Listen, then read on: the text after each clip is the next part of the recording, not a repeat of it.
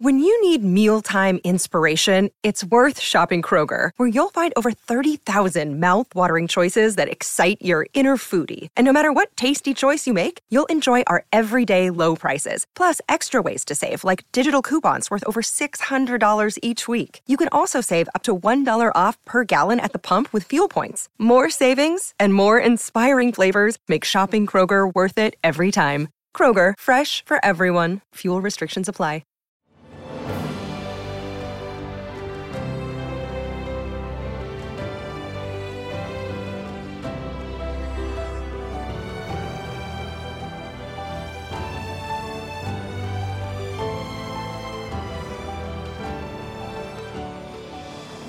Welcome to the newest episode of Beyond the Fame with Jason Fraley. I'm your host, Jason Fraley, picking the brains of the top filmmakers, musicians, and artists of our time. Singer songwriter Don McLean released his album American Pie exactly 50 years ago today on October 24th, 1971. I spoke with McLean about the 50th anniversary of a song that not only became an iconic sing along, but also served as a genius breakdown of American pop culture history. Well, they call me the king of the trail, you know, but I haven't been on the trail in about six months. yeah, no, none of us have been on any trail for well, spe- speaking Yeah. of that, but, uh, we, uh, before we dive into everything we wanted to talk about, sp- talk about like what's it been lately? I mean, you you wrote you know the day the music died, that, but like it, we are in a case where the music is dead right now. There- There's no concerts. How are you dealing with it? Well, you know, um, I'm I've allowed my song to be used by a bunch of musicians down in South Carolina who are trying to raise some money for the music. There's no place for a musician to work. It's uh, and we're on the bottom of the scale. It doesn't matter whether you're uh, Paul McCartney, Don McLean, or Joe Blow, who happens to be, you know, playing lounges in his hometown. You're out of work. So it's the most bizarre thing uh, that I've ever seen, and it's the saddest thing for the guys with families who are at the bottom. So, you know, I think anything we can do for them uh, in terms of uh, you know raising some money or using my music um, as a way of them, you know, doing something on the internet, I really wouldn't know how they would do that, but it's a desperate situation. It really is. It really is bizarre times. Um, but anyway, so our listeners know the reason we're we're we're speaking is the 50th anniversary of American Pie. I mean, I would say, I mean, it's got to be one of the, maybe if the top five, or if not the most, you know, quoted song. It, it's it's an amazing treasure you gave us. Um, but we have a we have a documentary um called "The Day the Music Died," the story behind Don McLean's American Pie coming up. Well, yes, you see, um, my manager, Kurt Webster, was having some talks with some people and was mentioning the fact that we were doing re- reworking uh, a documentary movie about me, and they said, "Gee, we know this guy who would love to do something," and they got us in touch with the uh, great Spencer Proffer, and we signed a deal with him now. And so he is committed to doing this documentary. He got all excited and said, "Well, you know, I think there would be a wonderful children's book there uh, using American Pie and changing it into a child's story." And I thought, well, that's that's a great idea because on the in the Dan Rather interview, I think I mentioned that American Pie is like a children's song in some ways. So he wanted to do that, and that led to him. He knows other people who have done Broadway shows, successful ones, who want to do American Pie on Broadway. So it's one thing is leading to the other, and we're signing contracts right and left here, uh, getting all this stuff agreed to, and um, you know I have a man here who knows how to make this stuff happen. I just think it's so exciting. Like, yeah, it's it's it's all of it seems to be aligning in time for the 50th anniversary. And the uh Spencer Proffer, if, if our listeners don't know, Spencer um did a uh, documentary on Lee Ann Womack's "I Hope You Dance," and they, you know, they got Brian Wilson and a bunch of people to comment on on that song. yeah, I think he did a really nice documentary on uh, uh, John Coltrane, um, the sax player. I, I love those guys. You know, I like documentaries like that, and it was entirely different. It wasn't. It had Denzel Washington doing the voiceover, and it it was really um gritty and black and white and very nice. I liked it. I wish someone would do um a documentary on Wes Montgomery, who is you know one of my favorite guitar players and um, and jazz people who managed to become very commercially successful near the end of his life. He had a short life. I think he died in his late 40s of some kind of heart attack. But wow, what a great player and a cool guy. Wow. Yeah, maybe you can mention that to Spencer after. but the uh, cool, oh, uh, believe me, I'm going to know this guy for a long time, so I'm going to make these mentions. Believe me. for sure. And then I know the stage version. Uh, it's it's Russell Miller and Corey Brunish is, the, is who you're thinking about. And Corey did uh, the Carole King musical, Beautiful, and that was a huge success. I saw that and loved that. So that's what they want. And uh, I mean, can't you see uh, a musical of American Pie with all these songs I've written, Castles in the Air, and I Love You So, Winterwood, you know, Crossroads. I mean, it's made for it. Now, are, is, I know it's been the very early stages, but are you thinking that is it going to be like your life story or like a fictional story that interweaves all your songbook? It's going to be a my life story as fiction with songs interwoven. I can't that's wait to see it. I can't wait to see it. Um, well, that's, that's the documentary and the stage version. We teed that up as a teaser for the actual 50th anniversary because the song came out in '71. Um, first Correct. of all, can, can you? Be- let's talk the song itself. Can you believe it's been 50 years, man? well, what I'd like to tell people, and this is how mired we are in technology now, and in um, um, video, especially um, imagine a song written in 1900 that you're talking about and hearing all the time, every day in 1950. Right, exactly. That's a really good way to put it. if you if you think back to that time period where you don't associate um, the internet and immediate gratification and video and everything else that we have now, it seems totally absurd. But yeah. when you place it in the context of today, where everything in the past is, you know, an arm's length away, it's oh, of course, American Pie, you know. That's I love It's- how you it- just recontextualize that. Yeah. So, and also it it seems current. It seems now. Whenever you hear these songs that I've written, a lot of times, um, they're in their own zone, so they're not really um, songs that bring you into it. Like you know, when you watch a movie and you see somebody pick up a princess phone, you know, or one of those big original, uh, huge um cell phones, you know, that people had big, I'm talking about, you know. You know it's 1975 or 80 or something by the technology. Well, with music if you do it right, um it's timeless. No matter Yeah, when you hear the record, it and I didn't sound like anybody else. I didn't want to sound like anybody else. I had to fight so many um trends that were going.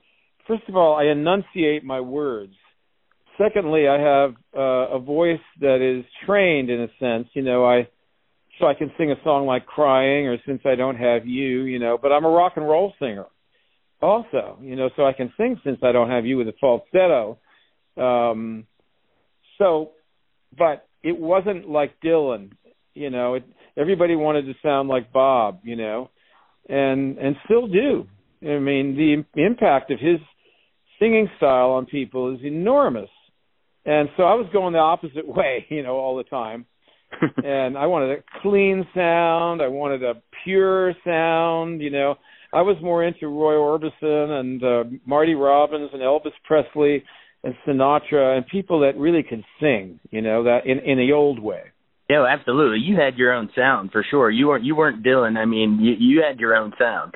Um and we love the sound of your voice. Um yeah, pivot uh, pivot now to the the the actual songwriting process itself.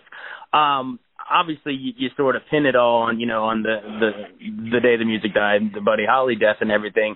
But um what but bigger broader than that. I mean, what sort of caused you to sit down and write an ambitious song trying to chronicle American history, but it's not it's not like Billy Joel We Didn't Start the Fire where you're just listing things. A great song in its own right, but this was more poetic. This was like Well, a that's, amb- that's what Dylan does in Murder Most Foul is list things. He, he lists a lot of things, and I, I, there's another song about that's on there about uh, about him, I think, and I saw the lyrics to that, and I thought they were really great.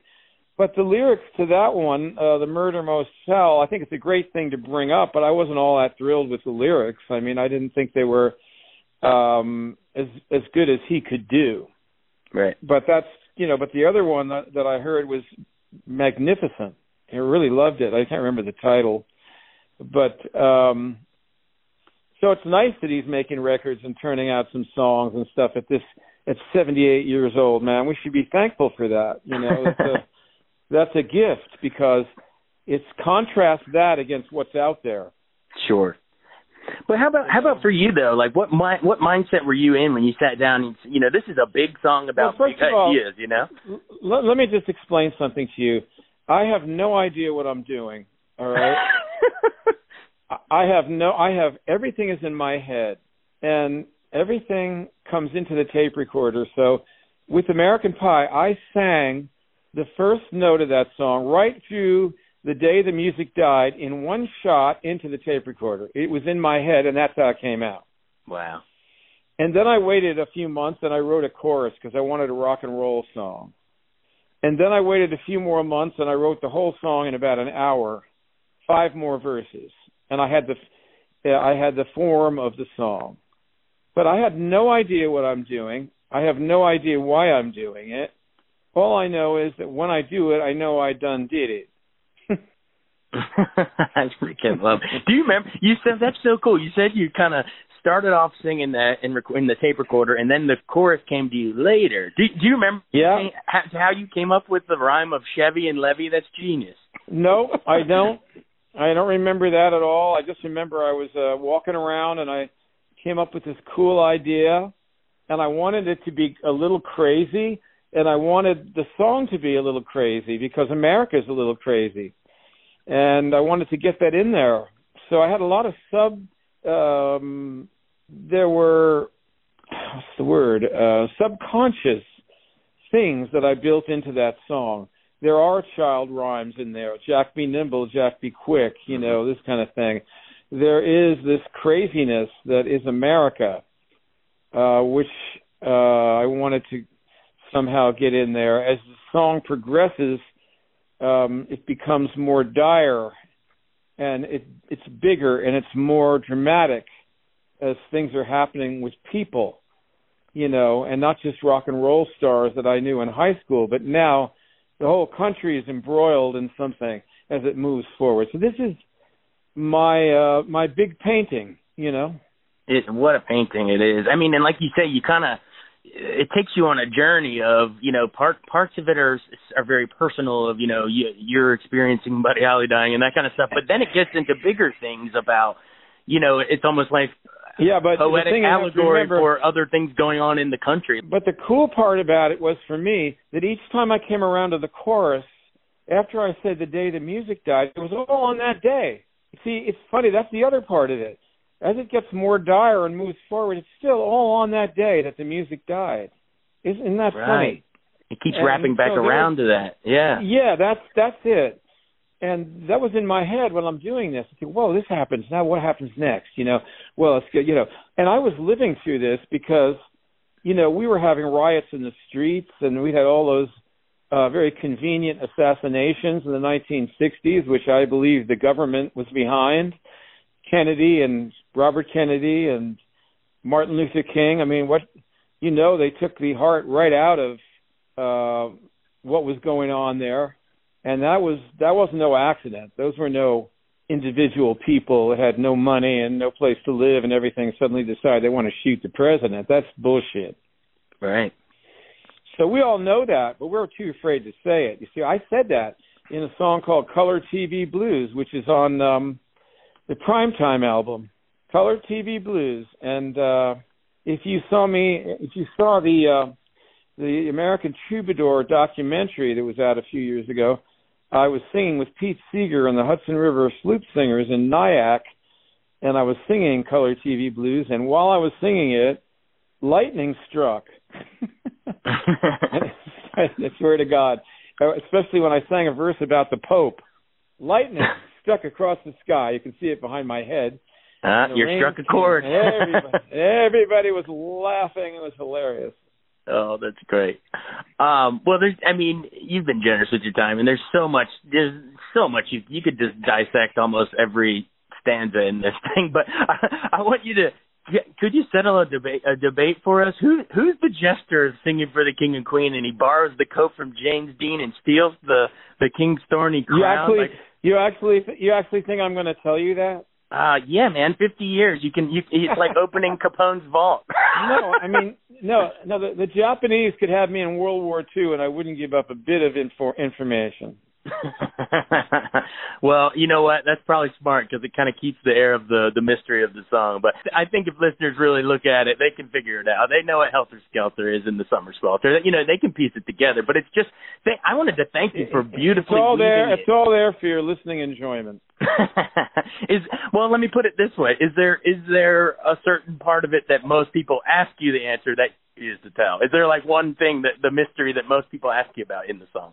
Well, I'll tell you the one thing that nobody ever notices. Okay. Which is, can music save your mortal soul? Ah.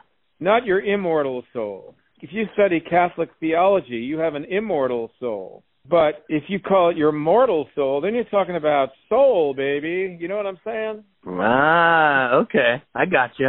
Anyway, yeah. I have to get off now, but yeah. I hope I've uh, I hope I've confused you a lot more than you were before. And uh and thank you for having me on your show. Yeah, thank you. Uh, everybody, look out for the documentary and the stage show as we celebrate 50 years of the song American Pie. Don McLean, what a treat. Thanks so much. Thanks. Nice talking to you. Thanks so much for joining us on Beyond the Fame with Jason Fraley. Remember to hit the subscribe button and give us a five star rating if you like what you hear. We'll see you next time.